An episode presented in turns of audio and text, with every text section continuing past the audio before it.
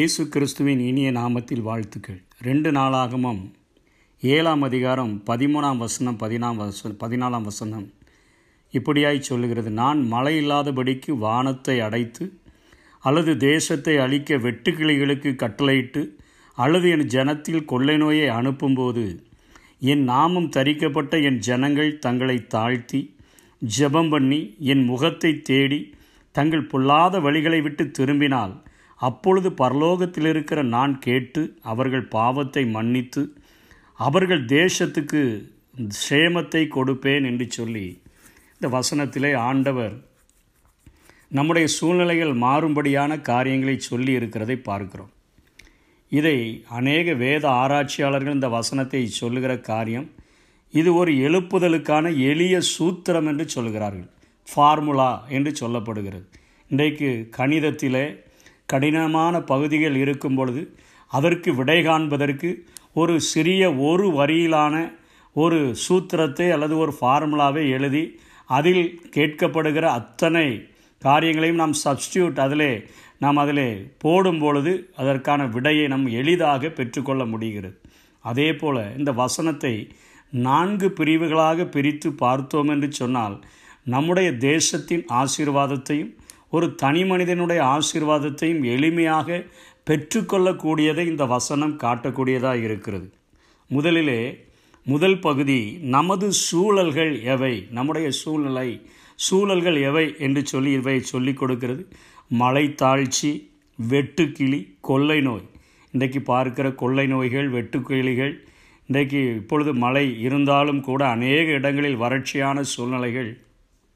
இவைகள் இன்றைக்கு பாவத்தி நிமித்தமாய் மனிதர்கள் தேவனுக்கு விரோதமாய் கிரியை செய்கிறது நிமித்தமாய் இந்த பூமியிலே ஆண்டவர் கொடுக்கக்கூடிய காரியமாக ஒரு தீர்ப்பாக இவைகள் காணப்படுகிறது. தீர்ப்பாக நமது சூழல்கள் தேவன் கொடுக்கிற பாவத்தின் நிமித்தமாக இந்த பூமிக்கு ஆண்டவர் கொடுக்கிற தீர்ப்பாக காணப்படுகிறது. ரெண்டாம் நிலை நம்மை நாம் தாழ்த்தும் பொழுது மன்னிப்பு கேட்டு ஜெபிக்கும் பொழுது தேவ சமூகத்தை தேடும் பொழுது பொல்லாத வழிகளை விட்டு தேவ சமூகத்தை தேடின பின்பு பொல்லாத வழிகளை விட்டு மனம் திரும்பும் பொழுது அந்த திரும்புதல் என்கிற ஒரு நிலை நம்மிடத்தில் ஏற்படுகிற ஒரு சூழ்நிலையை ரெண்டாவது வசனம் ரெண்டாவது வசனத்தின் பகுதி குறிப்பிடுகிறது.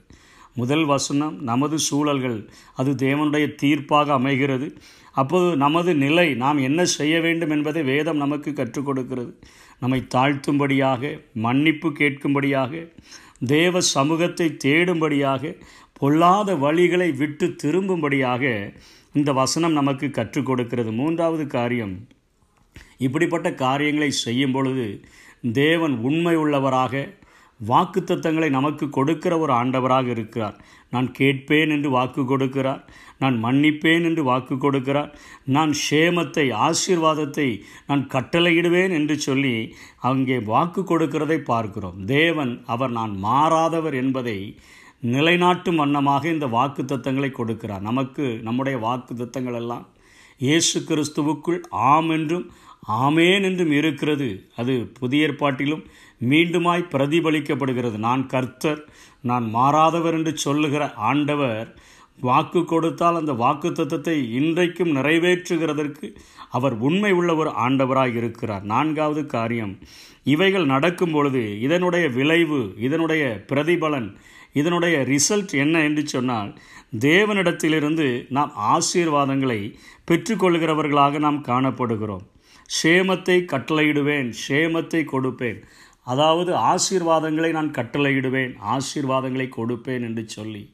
அந்த ஆசீர்வாதங்களை பெற்றுக்கொள்ளுகிற ஒரு நிலையை ஒரு தீர்ப்பிலே மனத்தாழ்ச்சியை வெட்டுக்கிளிகளை கொள்ளை நோய்களை அனுபவித்த ஒரு மனிதனுக்கு கடைசியாக அவைகளிலிருந்து ஒரு சுகத்தை கொடுத்து ஆசீர்வாதங்களை கொடுக்கிற ஒரு விளைவு நடக்கிறதை பார்க்கிறோம். நான்கு பகுதிகள். ஒன்று தேவனுடைய தீர்ப்பு. நாம் மனம் திரும்புகிற காரியம். ரெண்டாவது ஸ்டெப்ஸ். மூணாவது காரியம் இவைகளின் நிமித்தமாய் மனம் திரும்பும் பொழுது ஆண்டவர் நமக்கு வாக்கருளுகிறார். வாக்குமாறாத ஒரு தேவன் வாக்கருளுகிற ஒரு ஆண்டவராக இருக்கிறார். இவைகளுடைய பிரதிபலன் கடைசி முடிவு என்ன? தேவன் நமக்கு சேமத்தை கட்டளையிடக்கூடிய ஒரு ஆண்டவராக இருக்கிறார். அப்போது ஆண்டவருடைய சமூகத்திலே நம்முடைய தனிப்பட்ட வாழ்க்கையிலோ அல்லது நம்முடைய தேசத்திலோ இப்படிப்பட்ட குறைகள் இப்படிப்பட்ட பிரச்சனைகள் இப்படிப்பட்ட வேதனைகள் காரியங்கள் கடந்து வரும்பொழுது நம்மை தாழ்த்தி மன்னிப்பு கேட்டு நம் தேவ சமூகத்தை தேடு பொல்லாத வழிகளை விட்டு திரும்பினால் வாக்குத்தத்தத்தின் பங்காளிகளாய் மாறுகிறோம். அது நிமித்தமாய் தேவ ஆசீர்வாதங்களை நாம் பெற்றுக்கொள்ளுகிறவர்களாக நாம் காணப்படுகிறோம். இந்த கிருபைகளை தேவன் நமக்கு தந்தருள்வாராக. ஆமை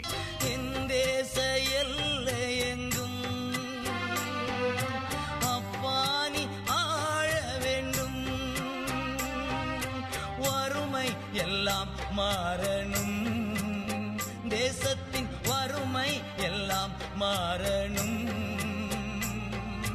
வன்முறை எல்லாம் ஒழியனும் வன்முறை எல்லாம் ஒழியனும் எஜமானனே என் இயேசு ராஜனே.